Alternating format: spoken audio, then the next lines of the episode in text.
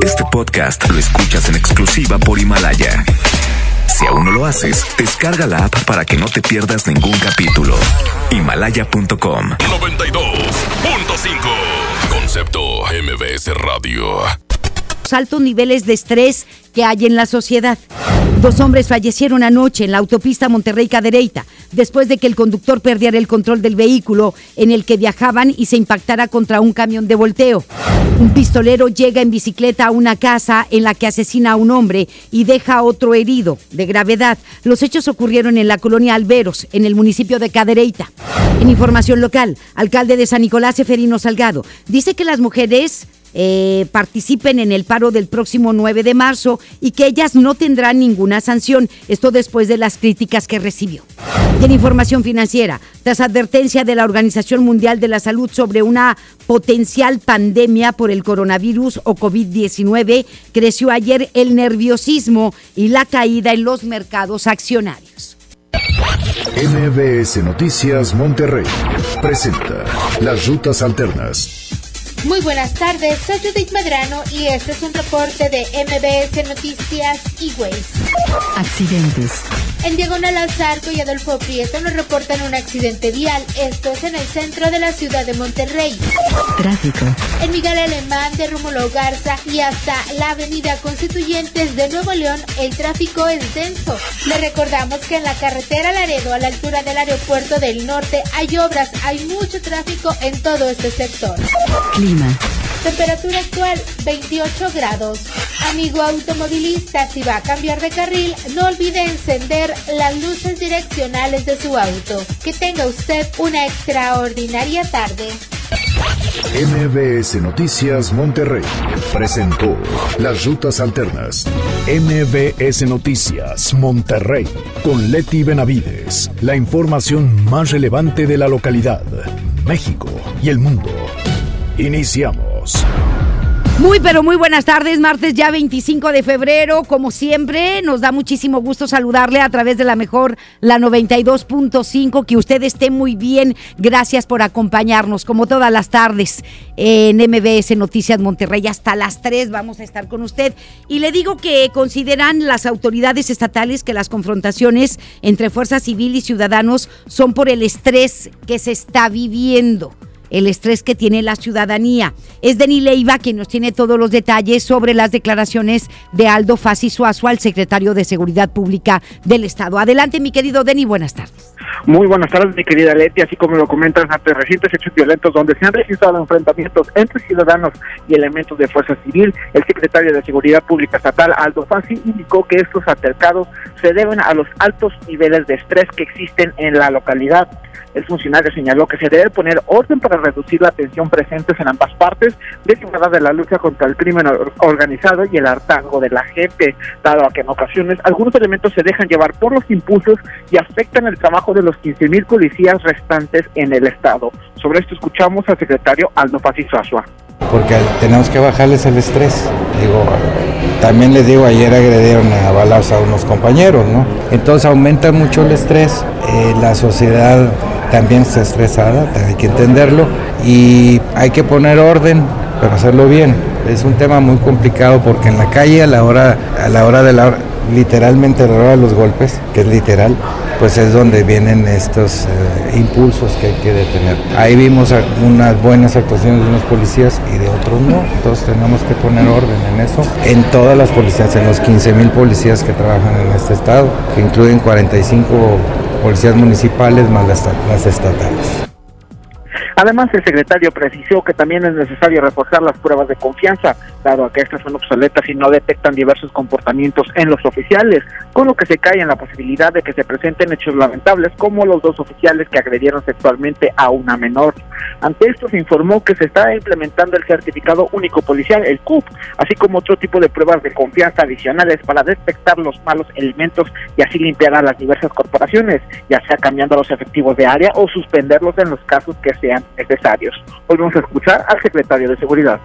Pues es un tema nacional, pero las pruebas de confianza no nos detectan a tiempo posibles comportamientos. O sea, las pruebas psicométricas que las establece la nación, no los estados, no nos permiten avanzar en detectar eh, a tiempo de personalidades que pudieran ser conflictivas. Entonces nada más nos dan el reporte. Vaya, las pruebas son obsoletas, son freudianas, son este, las psicométricas.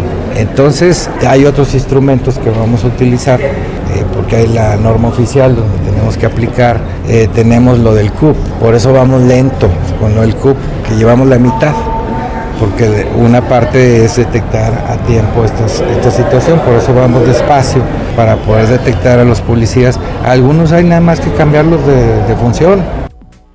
Y que Leti, así las cosas en materia de seguridad, seguiremos muy al pendiente de más información. Muchísimas gracias, gracias Denny, que tengas buenas tardes. Muy buenas tardes. Y le comento que la Fiscalía General de Justicia del Estado dio a conocer que en el año pasado, el 2019, fueron reportados más abusos policiales que asaltos en la calle, de los cuales el 99.9% de las denuncias se va al archivo. Se informó que la Fiscalía recibió 1.802 denuncias por robos a personas el año pasado y se registraron 2.226 casos de abuso de autoridad, en los eh, que 1.864 están señalados los elementos de la policía. Sin embargo, solo el 0.1% de estos tuvieron seguimiento y el resto se fue al archivo, no hicieron nada. El informe se menciona en este informe se menciona que solo en dos ocasiones los fiscales acusaron a los agentes de abuso de autoridad. Y un hombre perdió la vida y otro más resultó herido luego de haber sido atacados a balazos por un sujeto. Esto ocurrió en la colonia Alberos, en el municipio de Cadereyta. El hecho se reportó anoche a las afueras de la casa ubicada en la calle Encino, en donde, según una fuente policíaca, varios hombres se encontraban tomando cerveza en el porche de esa casa, cuando un sujeto a bordo de una bicicleta se paró frente al lugar abrió fuego en contra de las personas en al menos cinco ocasiones para posteriormente huir. En el lugar, elementos uniformados confirmaron la muerte de una de las víctimas, el cual fue señalado como un hombre de entre 20 y 25 años de edad. Quedó tirado en el pasillo de la casa cuando intentaba huir. Otro hombre de entre 25 y 30 años de edad fue reportado como herido y trasladado al hospital de Pemex. Pese a que la fuente policíaca declaró que más hombres se encontraban en el lugar, no se dio a conocer sus identidades y si resultaron heridos. Dos hombres perdieron la vida luego de haber impactado el automóvil donde viajaban contra un camión de volteo. Esto ocurrió en la autopista Monterrey-Cadereyta, en el municipio de Guadalupe. El accidente se registró anoche sobre los carriles de Oriente a Poniente, en la mencionada vía, por donde ambos fallecidos circulaban a alta velocidad cuando el conductor del automóvil perdió el control, provocando que terminara estrellándose contra el camión. Luego de esto, uno de los hombres quedó fuera del vehículo y el segundo quedó prensado al interior del automóvil. Elementos de la policía confirmaron el deceso de ambas personas, las cuales no fueron identificadas y se dijo que tenían entre 30 a 35 años de edad. Por su parte, el conductor del camión de volteo, quien tampoco fue identificado, resultó con golpes leves, por lo que fue atendido en ese lugar y elementos de la Guardia Nacional y la Policía Municipal decomisaron un cargamento de 155 paquetes de marihuana localizados al interior de una camioneta abandonada en el municipio de Los Herrera, Nuevo León. El hallazgo se registró ayer a unos metros de la caseta de cobro de la carretera Los Herrera, China, en donde los policías municipales detectaron el vehículo abandonado a la orilla de la carretera sobre un terreno de maleza. Luego de esto, y al considerar como sospechosa la situación, los policías solicitaron apoyo de los elementos de la Guardia Nacional, quienes confirmaron el hallazgo del cargamento, el cual tiene un peso aproximado de 720 kilos. Se dio a conocer que en el lugar no se registraron detenciones y al checar el estatus legal del vehículo, este tenía placas del estado de Tamaulipas y determinaron que no contaba con reporte de robo. Hasta el momento se sigue investigando el móvil de los hechos, pero se sospecha que la droga sería distribuida en diversos municipios del estado de Nuevo León. Elementos de la Guardia Nacional clausuraron por segunda vez una toma clandestina en el municipio de Pesquería. Se dio a conocer que la toma había sido ubicada el pasado 7 de febrero en el poliducto de Pemex que va de Cadereyta a Satélite, a la altura del kilómetro 11 de la carretera Cadereyta Doctor González, la cual fue cancelada por eh, el personal de Petróleos Mexicanos. Sin embargo, los huachicoleros regresaron al área y colocaron otra toma en el ducto de 18 pulgadas, así lo dio a conocer una fuente allegada a la investigación. Estás escuchando a Leti Benavides en MBS Noticias.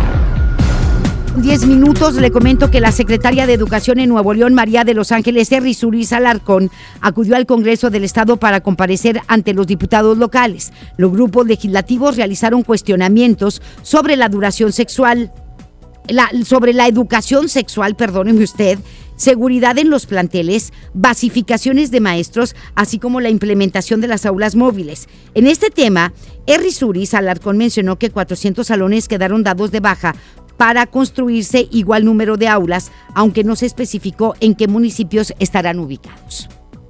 Para este año está previsto hasta la sustitución de casi 400 aulas, que es la necesidad que tenemos y sobre lo que se está ya trabajando una vez previsto en un presupuesto, pero que estamos esperando que se tenga al momento y con ello avanzar.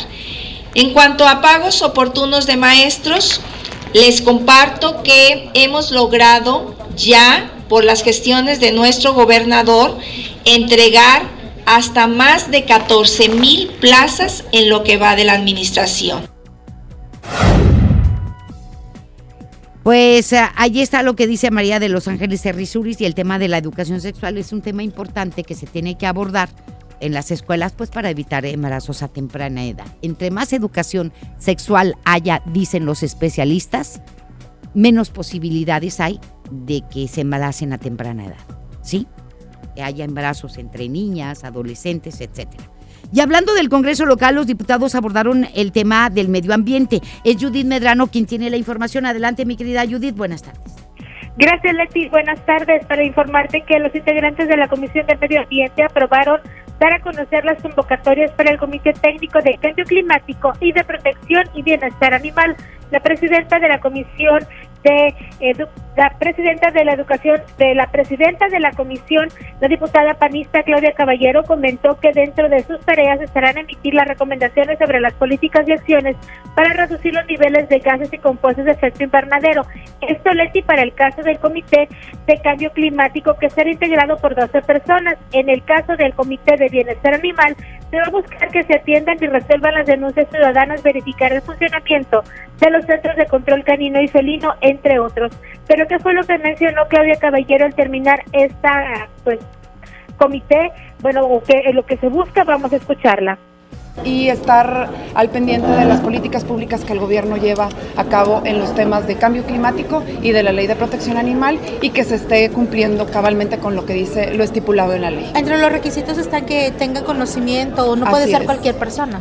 Pues que tenga conocimiento ya sea de carrera y sino con amplia trayectoria en, pues, en su vida cotidiana, pero que sí tengan un reconocimiento y en algunos casos se solicita la, la postulación de una asociación y cuestiones así por ¿Y, ¿Y dónde se tiene que inscribir o cuáles son los principales requisitos? Nosotros vamos a, a lanzar la, esta convocatoria el 3 de marzo, tenemos a partir de la publicación fueron 90 días y aquí vamos a estar, vamos a poner en la página de internet un micrositio con toda esta información. Te comento, Leslie, que ambos comités van a entrar en vigor una vez que sean aprobados por los integrantes del Congreso local. Y en otro tema te comento que el diputado Jesús Nava dio a conocer que después de que interpusieron algunas denuncias en la Profeta en contra de empresas contaminantes, esos podrían ser sancionados por emitir pues algunos tipos de gases, esto en el municipio de Santa Catarina. De las cinco empresas denunciadas, tres tienen competencia federal y dos estatal. Vamos a escuchar al diputado Jesús Nava respecto a este tema. Hoy pues ya vamos a pedir la visita, no se hace en las próximas dos semanas. Y en el caso de reacciones químicas, que es la que produjo todos estos olores, pues no nada más es reacciones químicas, es un cúmulo de empresas del poniente.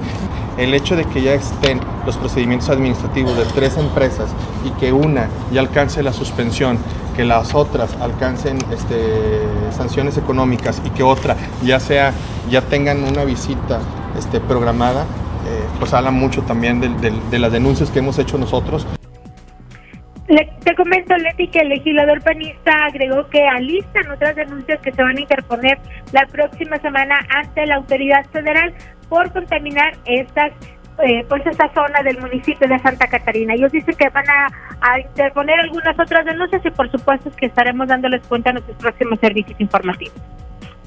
Gracias, mi querida Judith, que tengas muy buenas tardes. Buenas tardes. Gracias. Y la Fiscalía Especializada en Delitos Electorales y la Organización de Estados Americanos sostuvieron un diálogo sobre el proceso electoral que inicia este año. ¿Sí?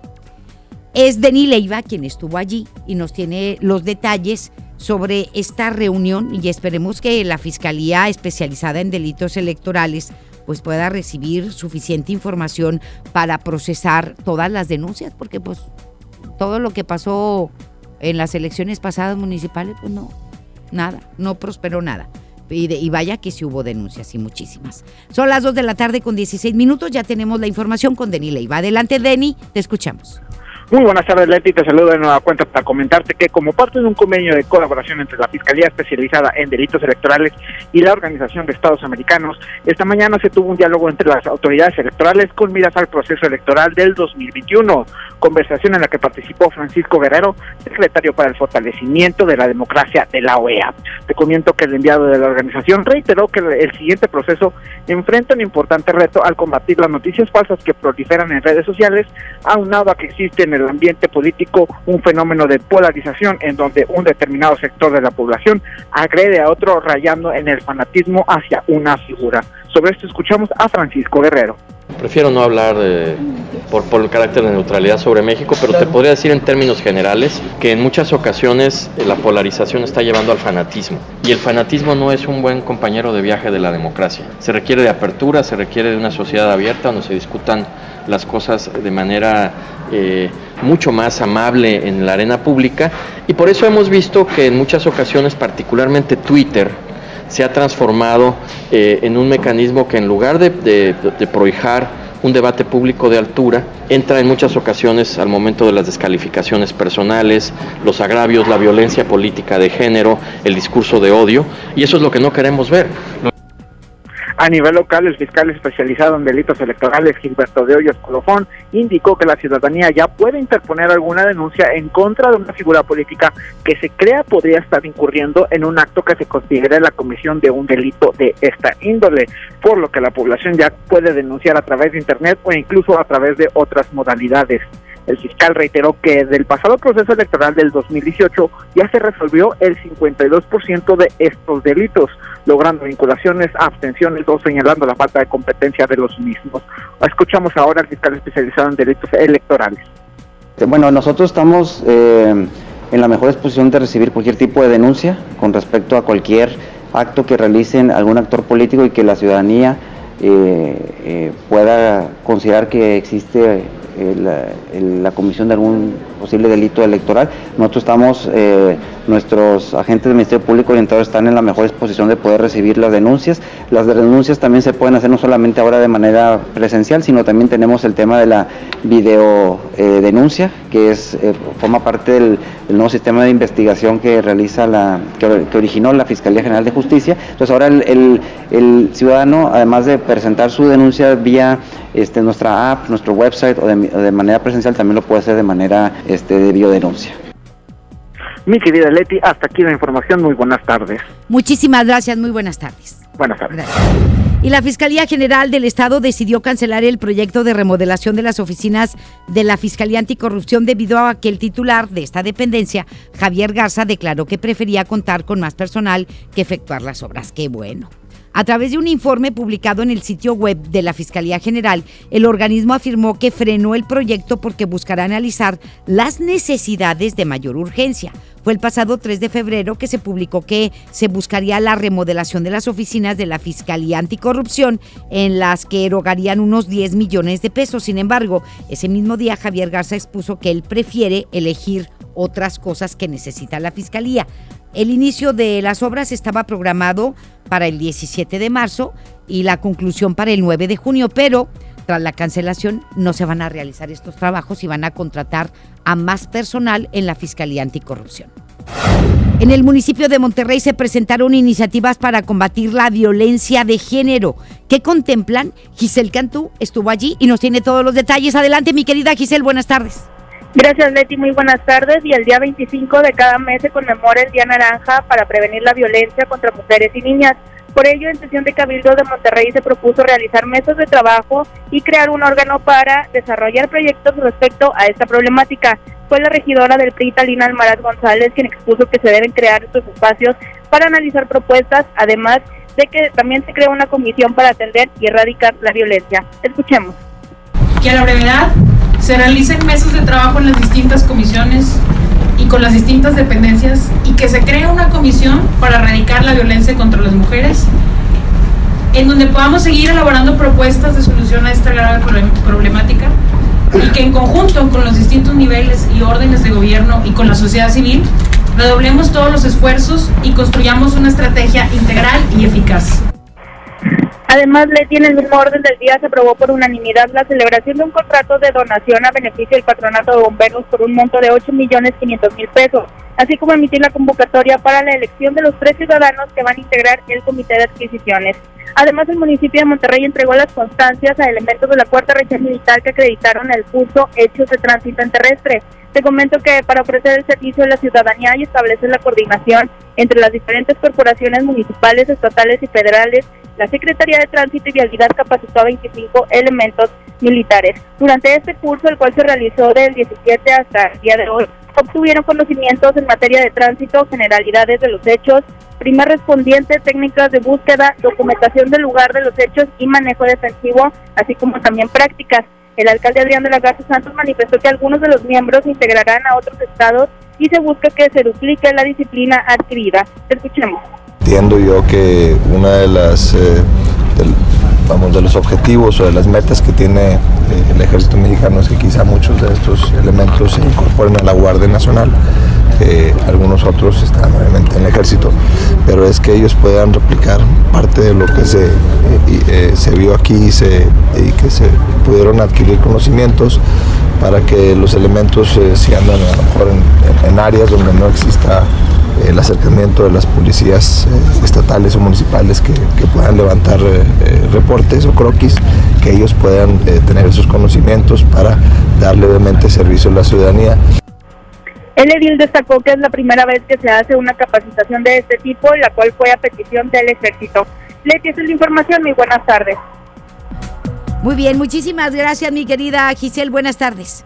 Buenas tardes. La presidenta de la Comisión Estatal de Derechos Humanos, Sofía Velasco, compareció la tarde de ayer ante el Congreso local para rendir su informe de actividades. En su intervención de 15 minutos, Velasco dio a conocer que en el último año se emitieron 34 recomendaciones dirigidas a 46 autoridades y que en su mayoría fueron para las corporaciones policíacas por el uso indebido de la, de la fuerza o detenciones injustificadas. Sofía Velasco señaló que en total se han emitido 135 recomendaciones en lo que va de su gestión, de las cuales solo cuatro han sido aceptadas. Durante su intervención, Velasco dio a conocer que la Comisión Estatal de Derechos Humanos se sumará al paro nacional de mujeres este próximo 9 de marzo y que darán todas las facilidades a las 63 mujeres que laboran en ese órgano para que puedan sumarse al paro del día 9 donde nadie se muere.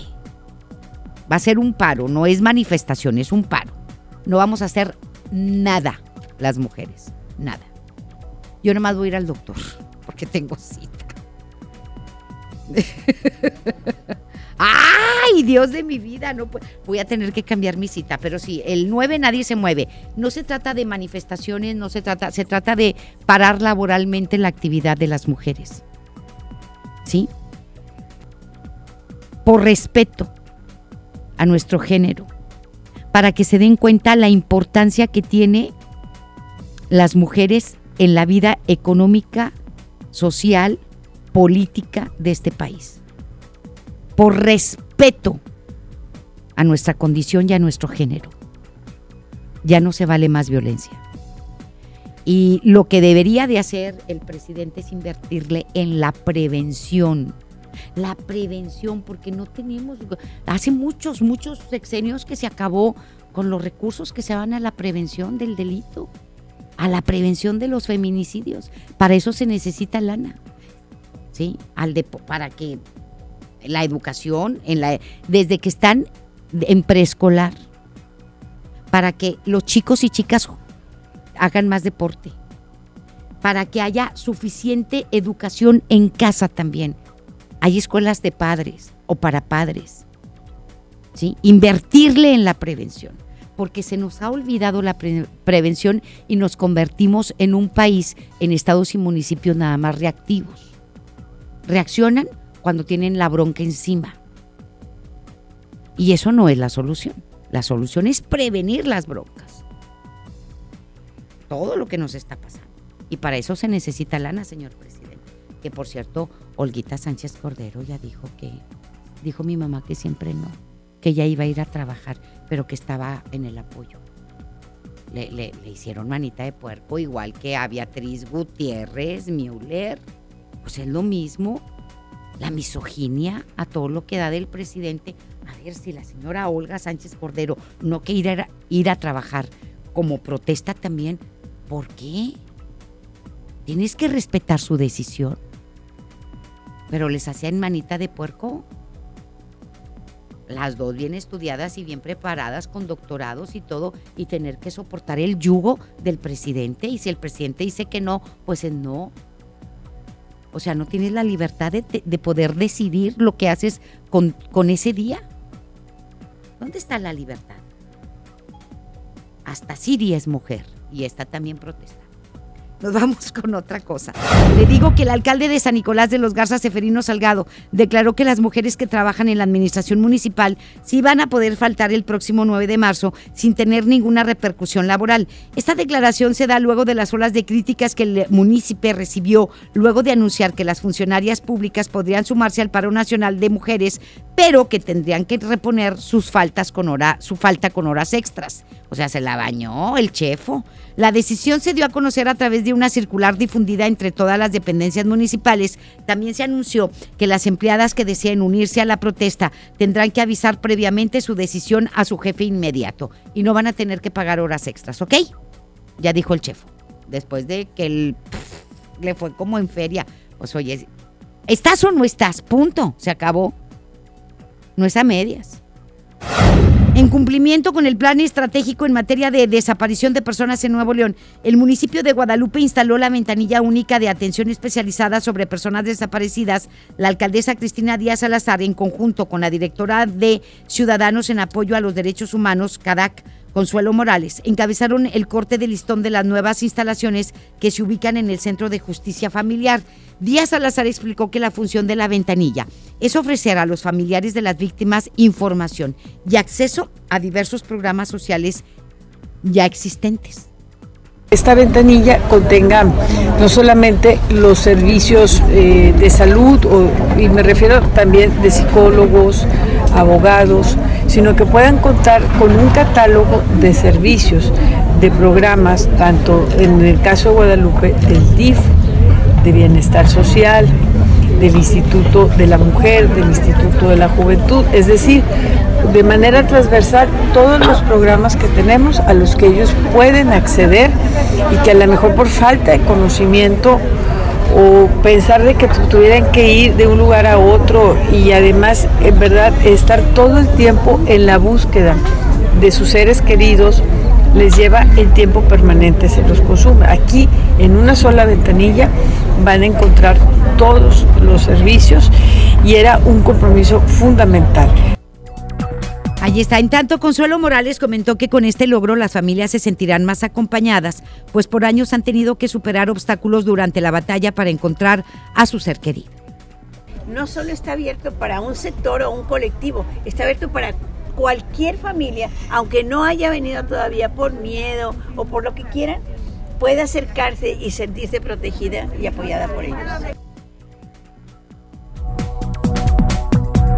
Bueno, vamos a hacer, eh, eh, también ella indicó, antes de irnos a la pausa, que quienes requieran la atención solo deben presentar un documento expedido por parte de alguna autoridad que constate su calidad de víctima. La ventanilla operará en horario de 9 de la mañana a 6 de la tarde, de lunes a viernes. Más adelante en MBS Noticias Monterrey. Asegura el presidente de México que durante su gobierno se va a fortalecer el sistema de salud. Subsecretario de Derechos Humanos, eso lo estamos escuchando desde el año pasado. El subsecretario de Derechos Humanos de la Secretaría de Gobernación, Alejandro Encinas, urge a que los gobiernos federal, locales y municipales trabajen en medidas más eficaces para proteger a los niños. La información continúa después de esta pausa. Estás escuchando MBS Noticias Monterrey con Leti Benavides.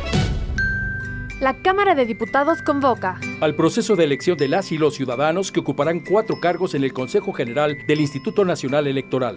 Para el periodo comprendido del 4 de abril de 2020 al 3 de abril de 2029.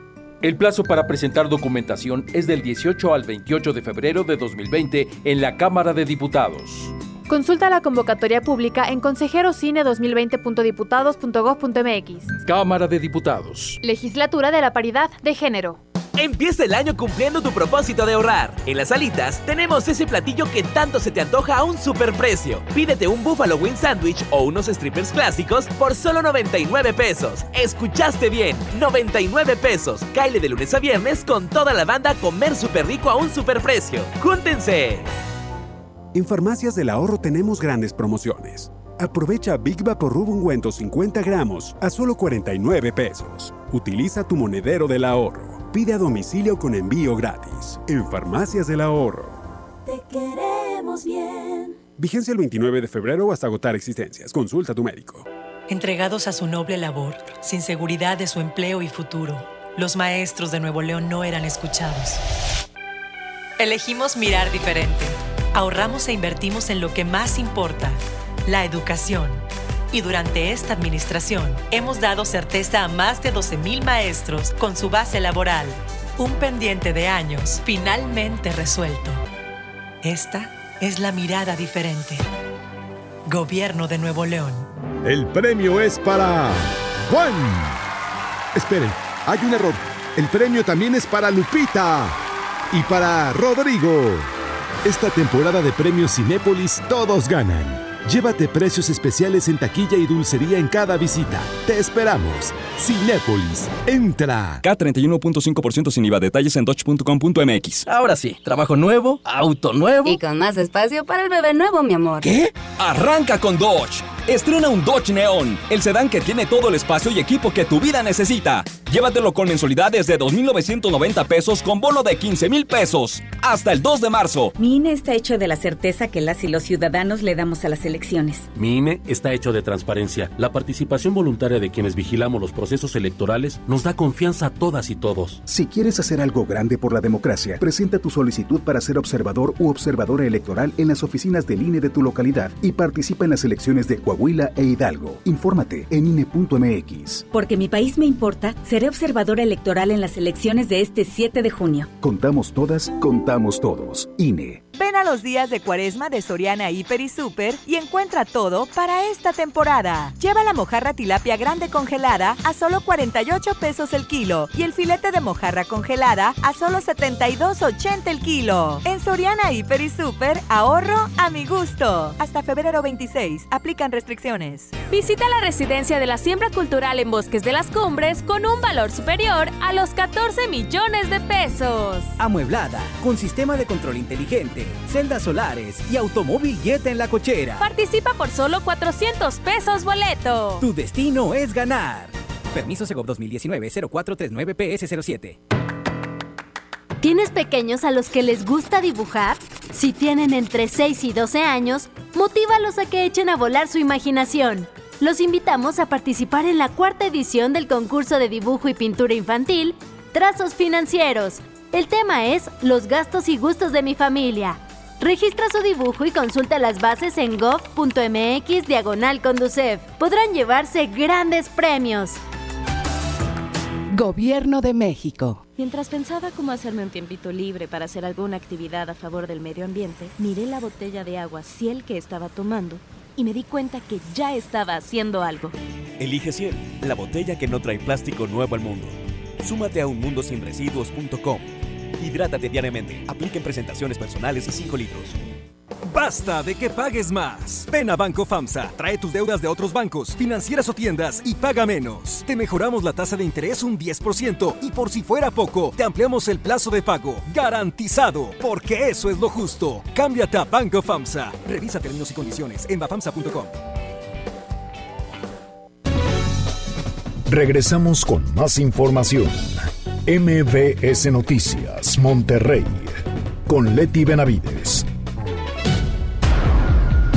Las 2 de la tarde con 35, el doctor César Lozano en un minuto para vivir mejor. Un minuto para vivir mejor con el doctor César Lozano. Lidiar con el pasado se convierte en un verdadero martirio para muchos. Sabemos que el pasado no lo podemos borrar, no lo podemos eliminar, pero a lo mejor sí podemos tratarlo. Y la mejor forma es esta. Primero acepta lo vivido, porque a lo que te resistes persiste. Evita estar buscando siempre culpables, aunque lo haya. Ya no estés buscando, él fue, él fue el que me desgració, ella fue la que me hizo ya no lo digas una y otra vez porque tomas el rol de víctima y eso no te ayuda en nada. No idealices el pasado. Es que si yo hubiera... La situación es clara, no pasó como lo pensaste y enfrenta la situación tal y como es. Y vive tu presente con la máxima intensidad. Esta para mí es la recomendación más grande. Como dice mi querida tanatóloga Gaby Pérez, el pasado es un maravilloso lugar para visitar, pero nunca para permanecer en él. Ánimo, hasta la próxima. Economía y finanzas. Le digo que el Instituto Nacional de Estadística y Geografía, el INEGI, informó que la economía mexicana se contrajo el 0.1% durante el primer año del gobierno del presidente Andrés Manuel López Obrador, la cual es la primera registrada desde el año 2009, cuando hubo una crisis. Las cifras revisadas por el instituto a través del Producto Interno Bruto confirmaron un deterioro importante en las actividades secundarias, especialmente la construcción y una continuidad en el estancamiento del sector minero, además de la pérdida de dinamismo en el comercio y los servicios que componen el motor de nuestro país. Se contrae la economía en el primer año de gobierno de Andrés Manuel López Obrador y este año pues no vamos a cantar victoria, ¿eh? Esos cuatro puntos de crecimiento que nos prometió para el 2019, no vamos a tener ni la mitad en el 2020, porque posiblemente si llegamos a crecer, si llegamos a crecer este año, que yo lo veo difícil, será del 1%, no más. En sintonía con los mercados internacionales que se ven afectados por un incremento de infectados por el coronavirus fuera de China, la Bolsa Mexicana de Valores comenzó la semana con una fuerte caída de 2.20% luego de que la Organización Mundial de la Salud, la OMS, declaró que los gobiernos deben estar preparados para una potencial pandemia de coronavirus. El Fondo Monetario Internacional ha dicho que esta enfermedad se ha convertido en el mayor riesgo a enfrentar por los mercados financieros en las próximas semanas. Se informó que en Estados Unidos el Dow Jones, eh, el Standard Poor's y el, el Nasdaq perdieron 3.56, 3.36 y 37.1% el Nasdaq. Sí, Standard Poor's 3.36 y el Dow Jones 3.56 caídas relevantes en las aerolíneas también. Por su parte, en Asia, los índices más representativos mostraron caídas de 0.39% en el Nikkei de Japón, el 1.79% eh, en el Hansen de Hong Kong, en China. Ante esto, la secretaria de Economía, Graciela Márquez, aseguró que ya esperaban la caída de las principales bolsas a nivel mundial por el brote del coronavirus. Márquez dijo que el desplome bursátil empezó anoche con Asia, continuó en Europa y siguió con Wall Street. No, pues qué padre, eso ya lo sabemos. En Información Nacional. Las dos de la tarde con 39 minutos le digo que el presidente de México, Andrés Manuel López Obrador, habló de la entrega de medicamentos para pacientes con cáncer y aseguró que en su gestión va a mejorar la salud. Eso lo viene diciendo desde el año pasado y no vemos. No vemos hechos. El discurso, insisto, señor presidente, es bien bonito. Hicieron manifestación los enfermos de cáncer y de VIH, porque es otro de, otro de los grupos en todo el país, ¿sí? Que no están recibiendo el tratamiento. Lo sé desde hace varias semanas, pero lamentablemente, este, gente que no quiere hablar porque están estigmatizados los, pacientes o los enfermos de VIH están estigmatizados y no quieren hablar ante los medios de comunicación. ¿Sí? Hay muchos que sus familias no saben que tienen VIH. Hay otros que temen perder su trabajo por tener VIH. Aunque usted no lo crea, estamos en el siglo XXI y hay esa discriminación contra ellos y ellas. Por eso no quieren hablar. Pero desde hace aproximadamente tres semanas aquí en Nuevo León, me dijeron que no encuentran en ninguna clínica del Seguro Social medicamento para el VIH en el IMSS. Y ya hubo una manifestación, pero manifestación y dura contra el gobierno de Andrés Manuel López Obrador de enfermos de VIH, de cáncer y de padres de familia de niños con cáncer, porque no están recibiendo los tratamientos. Es mentira. ¿Sí?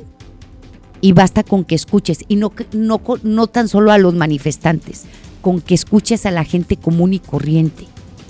No hay paracetamol, no hay jarabes para la tos, no, y mucho menos para las quimioterapias y los medicamentos que necesitan ciertos grupos de personas. Este discurso de Andrés Manuel López Obrador que nos dice que nos está garantizando y que va a garantizar la salud y los tratamientos, yo no le creo, porque esto lo viene diciendo desde el año pasado y no lo ha resuelto. Señor, está usted para resolver los problemas de este país y sobre todo los problemas de salud. Vamos a escuchar a nuestra compañera Rocío, Rocío Méndez que nos tiene todos los detalles. Adelante, mi querida Rocío. Efectivamente, Leti, gracias. Muy buenas tardes.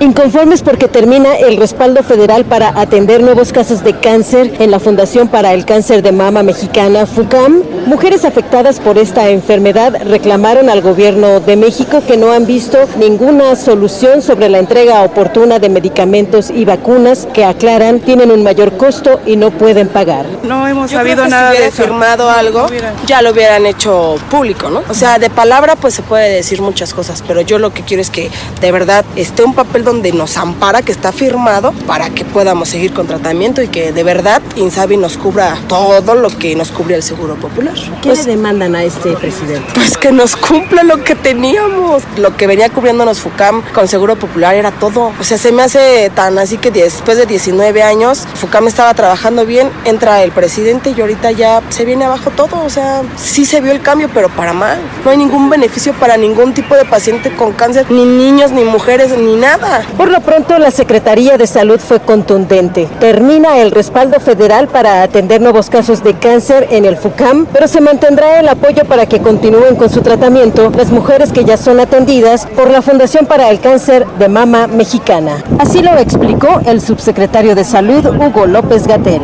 No se les va a suspender el servicio en esta entidad y va a seguir siendo financiado con dinero público. Ahora, los nuevos casos, nuevas mujeres que presenten cáncer de mama, existen las capacidades en las instituciones públicas. El Hospital Juárez de México, el Hospital eh, General de México y el Instituto Nacional de Cancerología. Han hecho un análisis cuidadoso de que tienen la capacidad para atender nuevos casos. Es el reporte al momento. Muchísimas gracias, Rocío. Ahí está lo que dicen los enfermos de cáncer, de SIDA, sin recibir tratamientos en los hospitales públicos de nuestro país. Ya déjese de discurso, señor presidente, y póngase a jalar. Y bueno, la Secretaría de Economía dio a conocer el ataque informático que sufrió el pasado domingo y que afectó al menos 60 servidores, paralizando parcialmente sus actividades. Pues, ¿cuáles? si la Secretaría de Economía no hace nada. Fue a través de un comunicado publicado anoche que la dependencia informó del ataque y aseguró que las afectaciones no comprometían sus servicios y solo habían sido dañados correos electrónicos y servidores de archivos. Ante esto, la secretaria publicó a través del Diario Oficial de la Federación un acuerdo de suspensión de trámites y de la operación de la Comisión Nacional de Mejora Regulatoria. La dependencia señaló que los días comprometidos durante este proceso se consideran inhábiles para todos los afectados legales, así como en ese periodo no correrán los plazos de los trámites para no afectar a los usuarios. Y este es el segundo caso de hackeo que se registra contra una dependencia federal, pues en noviembre pasado Petróleos Mexicanos sufrió un ataque que afectó los sistemas de pago, correos electrónicos, entre otros servicios, y esto por no invertirle en los software de seguridad, es por no invertirle. No, y esto no es nada, espérese, porque los hackers sí saben que tiene el gobierno mexicano esa vulnerabilidad. No quiero saber lo que pueda pasar. Pero por no invertirle, yo sigo insistiendo, ¿dónde está toda la lana del presupuesto que se les dio para este 2020? ¿Dónde está? ¿Dónde la están asignando? Yo no veo, no hay, ya no hay corrupción. Yo no veo medicamentos, no veo obras públicas, no veo este, ah, no veo este pues más escuelas, más carreteras, ¿sí? ¿Dónde está? Es el presupuesto más grande que ha tenido en la historia este país. El que se le asignó al gobierno federal en el 2020. ¿Dónde está? Medicamentos no hay. Este, bueno, 68 y más, ahí están cumpliendo. Con los de las becas Benito Juárez, no están cumpliendo con todo, no es cierto. Cebetis, Conalep y hasta Autónoma de Nuevo León hay muchos que no están recibiendo nada. La gente discapacitada, solamente hasta los que tienen 29 años de edad. Los que tienen más de 30 años no están recibiendo ni un peso partido por la mitad. Entonces mi pregunta es, no veo que se estén construyendo carreteras, no han anunciado la construcción de carreteras, no han anunciado la construcción de hospitales, no han anunciado la construcción de escuelas o demás escuelas universidades. ¿Dónde está la lana? No invierten en, softwares de seguridad para evitar ser hackeados. La, la seguridad, ahí está la Guardia Nacional, ¿verdad? Pero pues este, estamos igual. Vamos con otra cosa. El titular de la Unidad de Inteligencia Financiera, Santiago Nieto Castillo, dio a conocer que están por concluir dos investigaciones más contra el exdirector de Pemex, Emilio Lozoya. Una de las investigaciones es por el desfalco de 50 millones de euros a Pemex. Qué bárbaro. Este señor se bañaba con pura lana entre pesos, dólares y euros. Vamos a escuchar. Ya fueron presentados ante la Fiscalía General de la República cuatro asuntos. Estamos por concluir otras dos investigaciones, una relativa a Fertinal y la otra sobre el astillero en España, que ha causado una afectación a Pemex por 50 millones de euros. Eh, estamos solamente terminando esas dos investigaciones para efecto de darle información a la función pública y a la Fiscalía General de la República. Además, Nieto Castillo aclaró que en ninguna de las investigaciones está involucrado el expresidente de la República, Enrique Peña Nieto. Ahora es una dulce palomita, Enrique Peña. ¡Ay, por favor! Hasta este momento no. Lo que estamos haciendo es desarrollando los procesos de investigación. La instrucción que yo tengo del, con el del presidente López Obrador es muy clara. No vamos a solapar y no vamos a, a, proteger a nadie. Sin embargo, pues en este momento pues, la investigación ha llevado al señor Lozoya y a sus eh, cercanos. Pues ahí está. Ahí está. Pues Enrique Peña Nieto resultó ser una blanca paloma, por favor. A ese no le van a hacer nada. Puras promesas de Andrés Manuel López Obrador. A ningún expresidente le va a hacer nada, y menos a Enrique Peña Nieto, pues si son de los mismos, hombre. La Auditoría Superior de la Federación dio a conocer que la empresa con responsabilidad social del gobierno federal, Iconza, benefició con 2 mil millones de pesos a sus directivos. A través de un documento, la auditoría documentó un desastre millonario en la empresa durante el último año de administración del expresidente Enrique Peña Nieto. Algunas de las irregularidades señaladas por la auditoría son sobreprecios, compras fantasmas, aviadores, dudas, deudas pendientes, perdóneme usted, de cobrar, descontrol en la salida de mercancías, así como contratos ilegales de propaganda, entre otros que no fueron justificados o que fueron eh, erogados sin la documentación probatoria en el año 2018. Dos mil millones de pesos de desfalco para Liconza, que era una institución o que es una institución de ayuda, de beneficio social. Dos mil millones de pesos se clavaron los exfuncionarios de la administración de Enrique Peña Nieto y resulta que a él no lo investigan. Es una blanca paloma. El expresidente Felipe Calderón dio a conocer que buscará el registro como partido político con su organización México Libre y sus planes a futuro. El exmandatario destacó que su organización ha tenido un avance al cumplir con todos los requisitos para el registro como partido político y en las próximas horas espera alcancen los 300 mil afiliados superando los 234.500 que la ley solicita para obtener el registro. Calderón aclaró que para las próximas elecciones al Congreso en el año 2021 hay un 80% de probabilidades de que su nombre no aparezca en las boletas y que la idea es colocar a ciudadanos que sean honestos y capaces. Es lo que dice Felipito Calderón. Ya hasta que apareció. La secretaria general de Morena, eh, Citlali Ibáñez, alias Jade Polensky, dio la bienvenida a ese partido al exsecretario general del Sindicato Nacional de Trabajadores de la Educación, Rafael Ochoa, la mano derecha del Baester Gordillo. Ahora resulta que los expriistas del Sindicato de Trabajadores de la Educación ahora se van a hacer morenistas. Le digo que es lo mismo, nada más cambian de, de siglas y de color durante un periodo, eh, durante su periodo de lideresa del sindicato. Mire, fue a través de su cuenta de Twitter que esta señora, la alias Polensky, escribió un mensaje en el que dio la bienvenida a Ochoa y agregó que la fuerza del Magisterio Nacional es un activo indispensable para consolidar la cuarta transformación. Están haciendo lo mismo que hacían los priistas. Pues no se reunieron ayer con los de la CTM. El presidente de la República, Andrés Manuel López Obrador, y van y les besan la mano Igualmente, el Sindicato de Trabajadores de la Educación es una fuerza muy importante y poderosa para cualquier partido político. Y los priistas le hacían guana guana al Baester Gordillo cuando era la lideresa. Pero pues bueno, es lo mismo, están haciendo lo mismo. No hemos cambiado nada.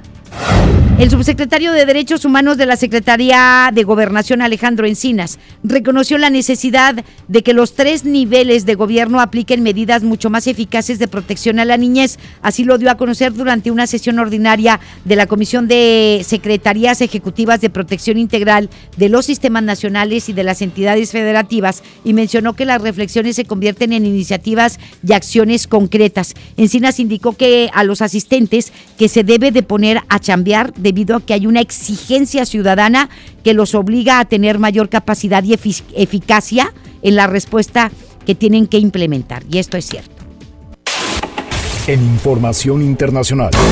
Nos vamos con Denny Leiva, nos tiene información relevante. Adelante, mi querido Denny, buenas tardes. El productor Julio Chávez Montes llevó a México al Festival de Cine de Berlín al estrenar sus dos filmes titulados Siberia y El Prófugo. Siberia es una película coproducida por Chávez Montes, la cual se estrenó ayer. El filme es protagonizado por William Defoe y cuenta con la actuación especial del actor mexicano Daniel Jiménez Cacho. Hace unos días, Chávez Montes también estrenó El Prófugo, una coproducción entre Argentina y México, lo que lo convierte en el único productor con dos filmes en dicha competencia. Informó para MBS Noticias Monterrey, Denis Leiva.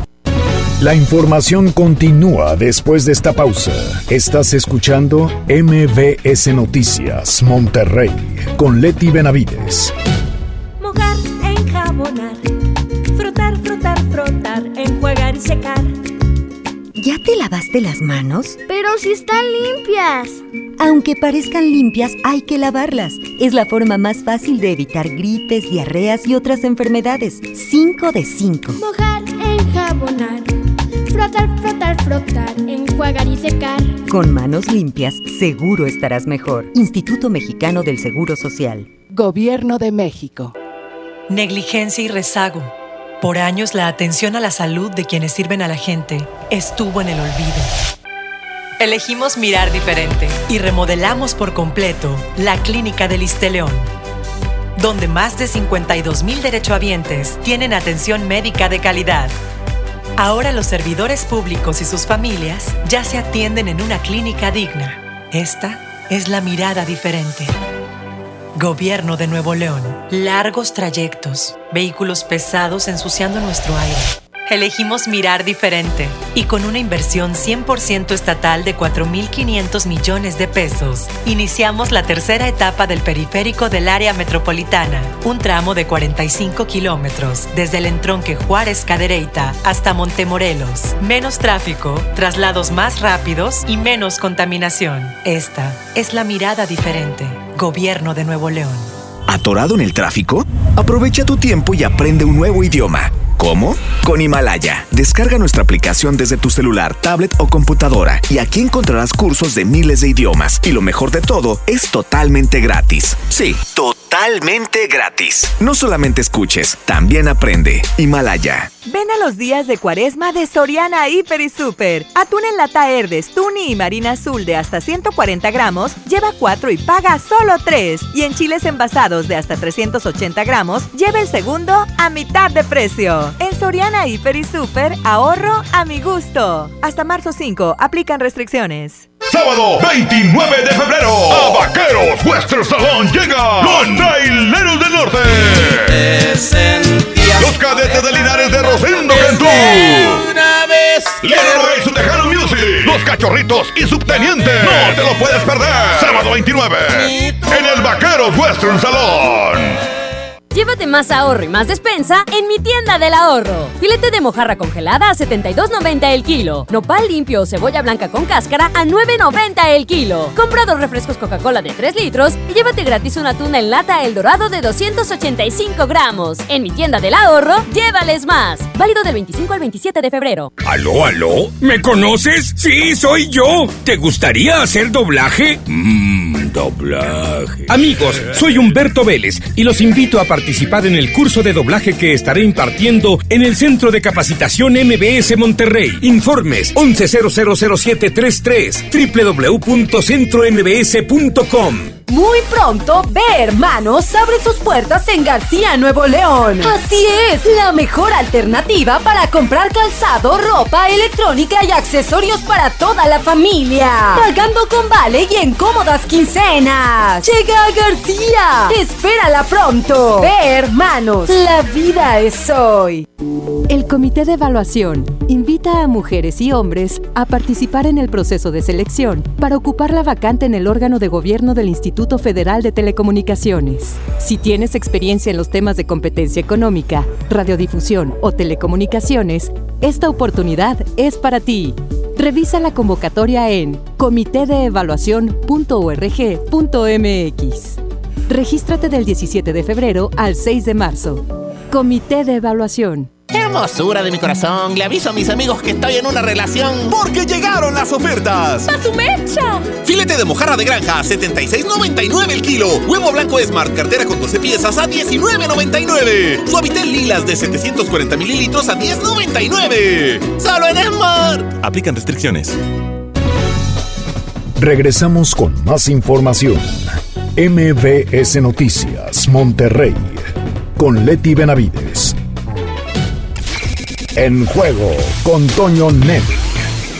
Adelante, mi querido Toño, buenas tardes. Muchas gracias, Leti. ¿Qué tal? ¿Cómo estás? Muy buenas tardes. Saludos para todos. Se rompió ahora sí la relación entre el Tuca Ferretti y Jürgen Damm.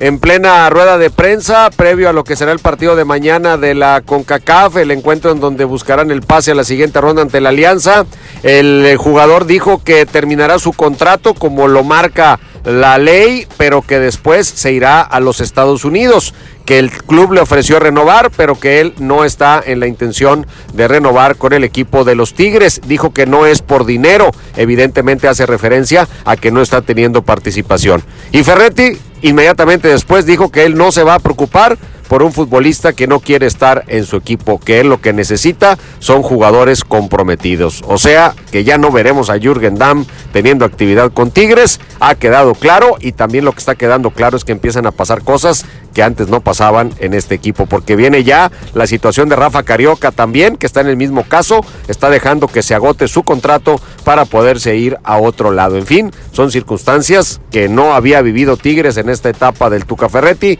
o que por lo menos no habían sido públicas, y ahora empieza a romperse un poco el vestidor. Veremos si esto es lo que está ocasionando el mal momento de Tigres o si las consecuencias de estas rupturas van a tener problemas más adelante en lo futbolístico. Vamos a ahondar todos estos temas, Leti, porque creo que sí dan mucho para platicar y para opinar el día de hoy a las 4 de la tarde en el show del fútbol. Los esperamos. Muchísimas gracias, mi querido Toño, que tengas muy buenas tardes. Ya nos vamos, muchísimas gracias. Mañana, como siempre, lo esperamos en punto de las 2. Hasta mañana.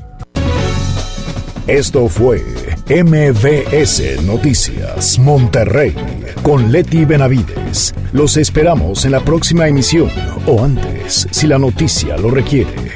Este podcast lo escuchas en exclusiva por Himalaya. Si aún no lo haces, descarga la app para que no te pierdas ningún capítulo. Himalaya.com